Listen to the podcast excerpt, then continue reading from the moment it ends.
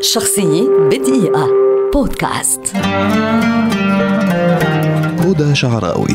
ناشطة اجتماعية نسوية مصرية. تعد من أبرز الناشطات المصريات اللواتي شكلن تاريخ الحركة النسوية في مصر والعالم العربي في نهايات القرن التاسع عشر وحتى منتصف القرن العشرين. ولدت عام 1879 شكلت الفترة منذ بداية القرن وحتى أوائل العشرينات مرحلة حرجة في تاريخ الحركة النسوية في مصر حيث اتسمت بصورة من النشاط العام السري.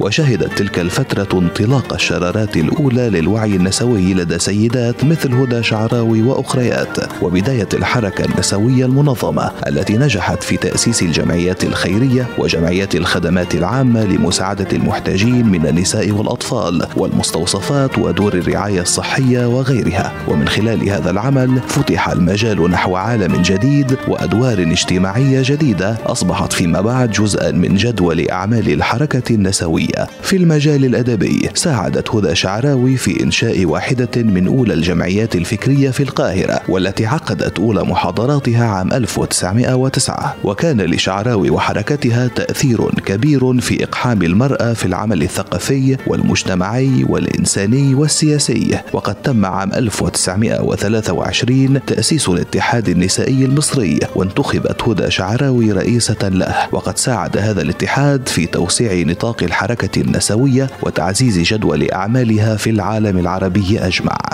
حازت هدى شعراوي خلال حياتها على عدة أوسمة ونياشين من الدولة في العهد الملكي وأطلق اسمها على عديد من المؤسسات والمدارس والشوارع في مختلف مدن مصر في حينها قبل أن ترحل إثر أزمة قلبية عام 1947 وفي الثالث والعشرين من يونيو عام 2020 أي منذ أيام قليلة احتفل موقع جوجل العالمي بذكرى ميلادها. شخصية بدقيقة. بودكاست.